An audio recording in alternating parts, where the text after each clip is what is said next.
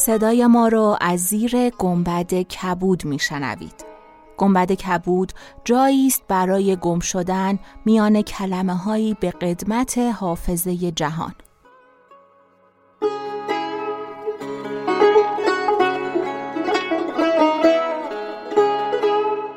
به قسمت چهلم گنبد کبود گوش می‌کنید.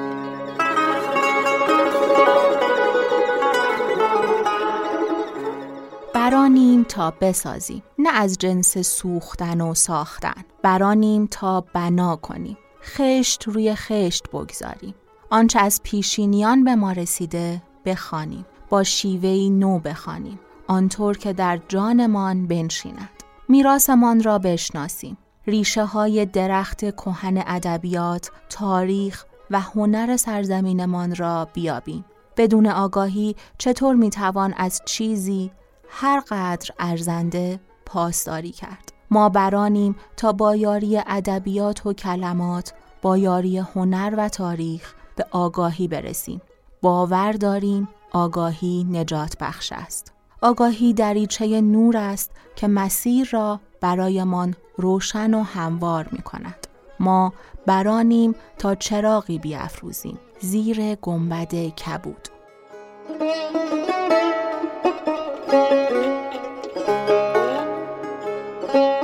من شقایق جهرومی هستم و چراغ دهم گنبد کبود رو با متنی درباره برخس و هزار و یک شب روشن می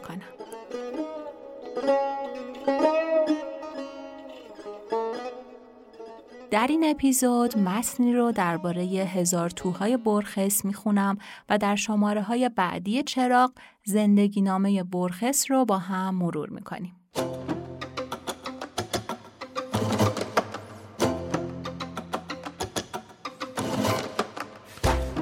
چون این گویند که ملکی از ملوک آل ساسان سلطان جزایر هندوچین بود و دو پسر دلیر و دانشمند داشت.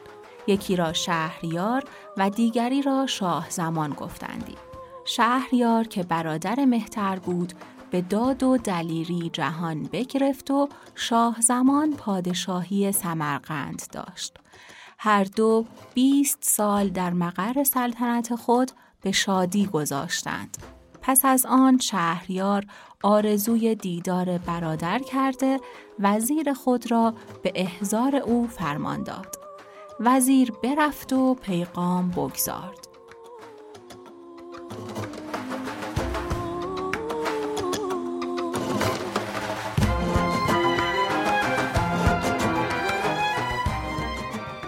هزار و یک شب با این عبارات می آغازد. شاه زمان وزیر برادر را پذیرا می شود و از پی آن آهنگ سفر می کند.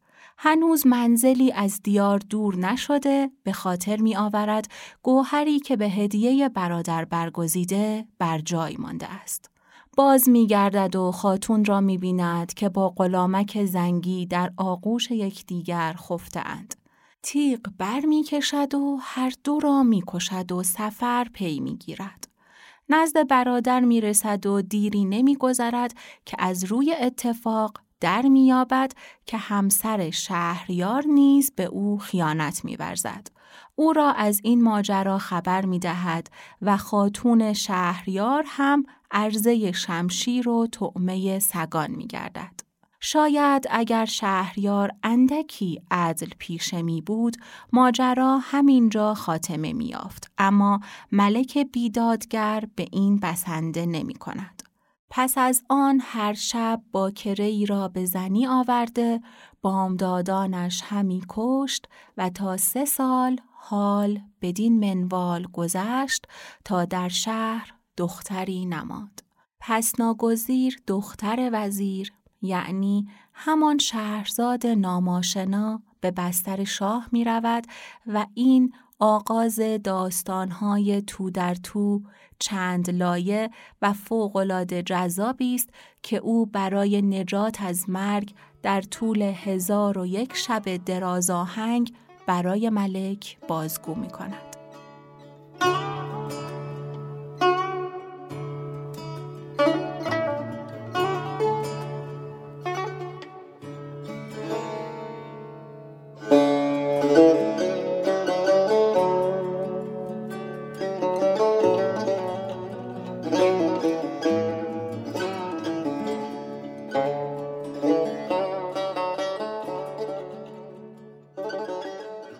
خورخ لوئیس بورخس این پیرمرد آرژانتینی نابینا با آن تخیل افسانه‌گون و داستانهای بینظیر در کودکی هزار و یک شب را خوانده بود و به گفته خودش از آن پس اسیر جادوی این نماد سهرامیز قصهگویی بشر بود. لازم نیست به اشارات مکرری که در مصاحبه هایش به این کتاب کرده و یا حتی مقالاتی که راجع به آن نوشته گذر کنیم. کافی است سرکی بکشیم به دنیای دیرپای و اعجازوار داستانهای او و آن وقت است که در میابیم شهرزاد قصهگو دوباره به دنیا آمده است و البته این بار از بوینس آیرس سر درآورده و خود را در هیئت پیرمردی که عصای سفید بر دست خیابانهای طولانی را گز می کند دیده است.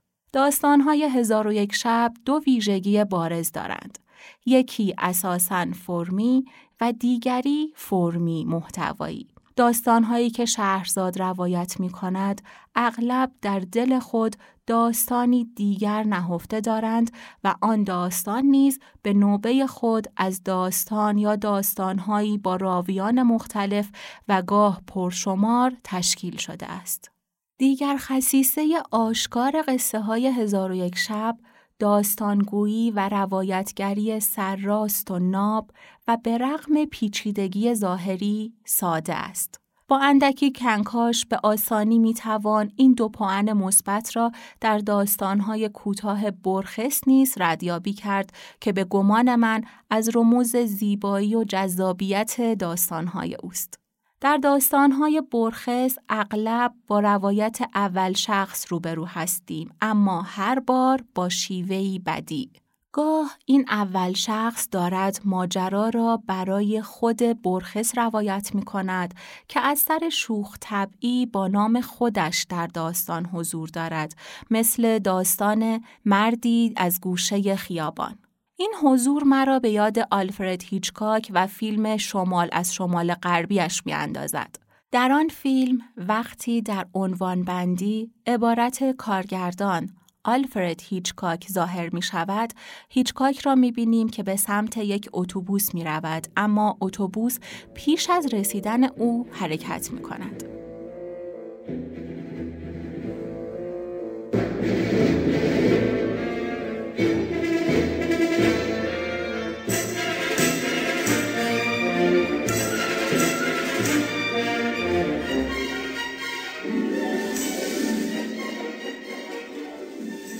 گاه این راوی اول شخص دارد داستانی را تعریف می کند که کس دیگری برای او بازگو کرده مثل داستانهای مزاحم و پایان دوئل.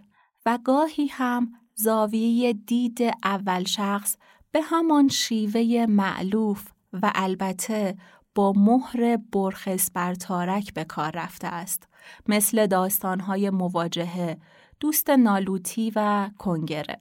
استفاده این چونینی برخس از روایت اول شخص که در سادگی و کشش گاه به روایت داستانها و افسانه های آمیانه تعنه می‌زند تا حدودی شبیه حکایت های افسانه های ایتالیایی و قصه ها و افسانه های برادران گریم و کمی والاتر همان هزار و یک شب که پیشتر اشاره کردم بار داستانی و تعلیق داستانهای او را که درست مثل هتل‌های پنج ستاره همه چیزشان سر جایش است فوقالعاده افزایش داده و طبیعتا جذابیتشان را. دیگر شگرد برخس برای جذابیت هرچه بیشتر داستانهایش استفاده از فرم روایی و بعضا تصویر مرکزی بسیار بدی است. در مورد اول دو داستان زخم شمشیر و مردی از گوشه خیابان را مثال می‌زنم. در هر دو داستان فرمی حیرت انگیز برای ارائه موضوع برگزیده شده. تقریبا تا انتهای داستانها با هیچ چیز عجیبی مواجه نیستیم اما ناگهان در انتهای داستان شکی به ما وارد می شود و در بهت فرو می رویم. این قافلگیری از نوع پایانهای ناگهان داستانهای ادگار آلنپو و مپاسان نیست. مشتی است که فاجعه داستان حواله صورتمان کرده نه نویسنده در زخم شمشیر ناگاه در میابیم خائنی که راوی عمل نفرت انگیزش را برای ما تعریف می کند و خشممان را برانگیخته خود اوست و در مردی از گوشه خیابان نیز آنکه دارد با خونسردی ماجرای قتل فرانسیسکو ریل را بازگو می کند همان قاتل است. خورخ لوئیس بورخس غالباً ماجرایی را که شاید نویسنده های حتی حرفه‌ای هم برای پروراندنش نیاز به ده ها صفحه و چه بسا نگارش یک رمان کوتاه دارند در چهار پنج صفحه بازآفرینی می کند. داستانهای او حجم انبوهی از شاخ و برگ های داستانی و فضاسازی های نابی را در خود دارند که تعریف ماجرای آنها همردیف است با از دست رفتن بسیاری از زیر و بمها و زیبایی هایشان. هزار توهای برخص همانطور که از اسمش برمی آید ترجمه یک کتاب خاص از برخص نیست. معجونی است از داستانهای کوتاه برخس در کتابهای مختلف. تعدادی از شعرهای او، چند قطعه و مقاله داستانگون و در انتها هم سه پیوست شامل یک گفتگو با برخست و دو یادداشت درباره او از نیپل که در آن زمان هنوز نوبل ادبیات را نبرده بود و زندنام هوشنگ گلشیری. کتاب را زندنام احمد میرعلایی گردآوری و ترجمه کرده است و تاریخ انتشار 2536 شاهنشاهی حدود 1356 شمسی را یدک می کشد و از این رو می توان گفت که فارسی زبانان شناخت برخس را مدیون میرعلایی هستند.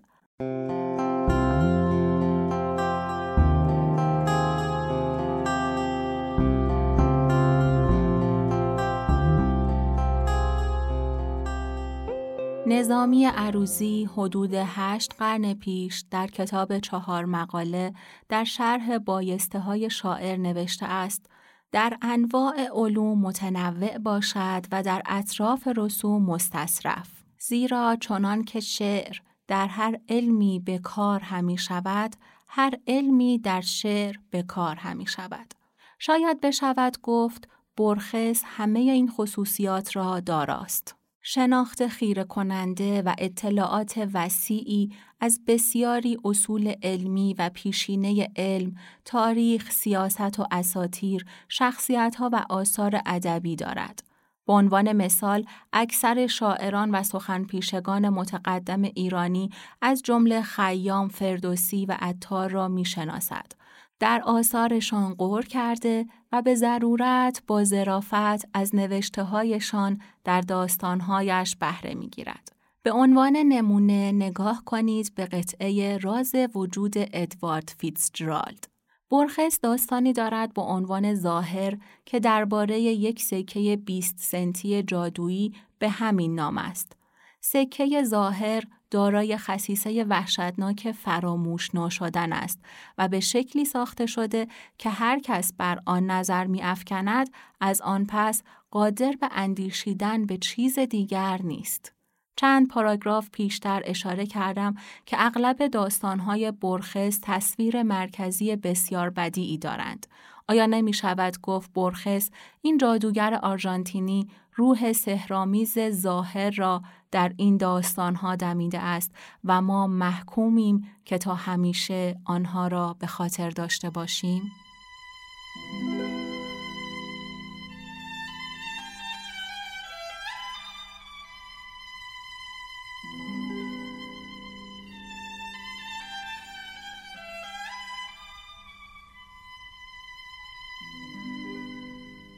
در متنی که خوندم به کتاب هزار توهای برخس اشاره شد. این کتاب همونطور که در متنم اومده سال 56 توسط انتشارات زمان منتشر شده. چاپی که من ازش دارم واسه سال 81 با قیمت پشت جلد 1850 تومان.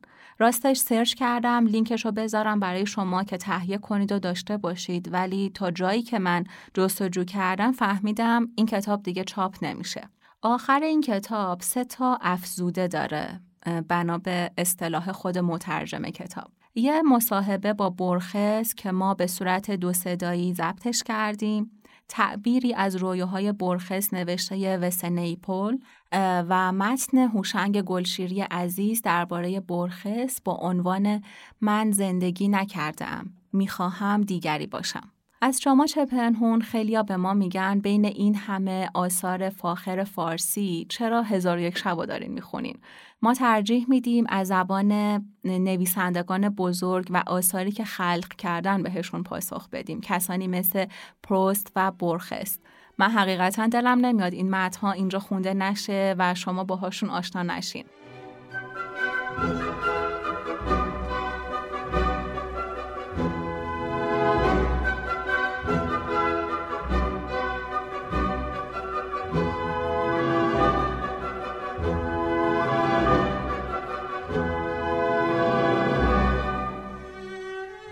البته اینم اینجا بگم که داریم به خوندن داستانهای کوتاه هم فکر می‌کنیم. شما هم برامون بنویسین که دوست دارین از چه کتابهایی و از چه نویسنده هایی ما داستانهای کوتاه رو انتخاب کنیم.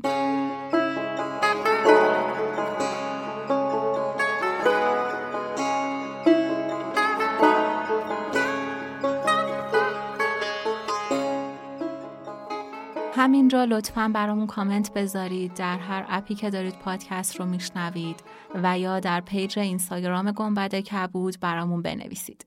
مثل همیشه قدردان همراهی و مهرتون هستیم. خیلی خوشحالیم که وقت می‌ذارین، برامون پیام می‌نویسین، بهمون بازخورد میدین. پیشنهادها و نظرهای شما به ما کمک می‌کنه بتونیم بهترین مسیر رو پیش بریم.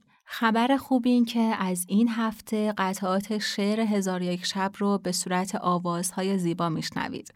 ما تمام تلاشمون رو می‌کنیم که خروجی کار روز به روز با کیفیت بهتر به گوش شما برسه. شما هم لطفاً با معرفی ما به دوستانتون کنار ما باشید. پیج اینستاگرام گنبد کبود رو فراموش نکنید. ما به زودی در یوتیوب هم ویدیوهامون رو آپلود می‌کنیم و اونجا هم نیاز داریم که کنارمون باشید و برای حمایت مالی از گنبد کبودم از لینک هامی باش می‌تونید کمک بگیرید. من جا داره همینجا از دوستان عزیزم، همکارانم مانی سنگلجی، امین قاضی، علی آردم و اله چمیانی تشکر ویژه داشته باشم. گنبد کبود بدون تلاش بیچشم داشته این آدم ها به انجام نمی‌رسه.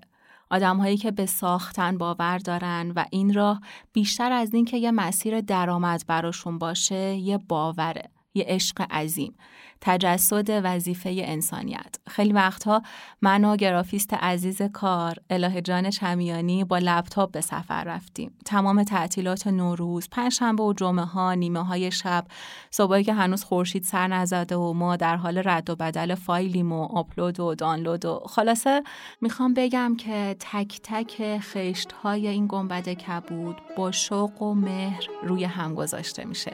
و شاید به خاطر همینه که هنوز سه ماه نشده عشقی که کاشته شده به سمر نشسته و به عدد روزهای حیاتش هزار جوانه رویده. ما بیش از 90 هزار دوست عزیز اینجا کنار خودمون داریم. قدردانیم و شاکر.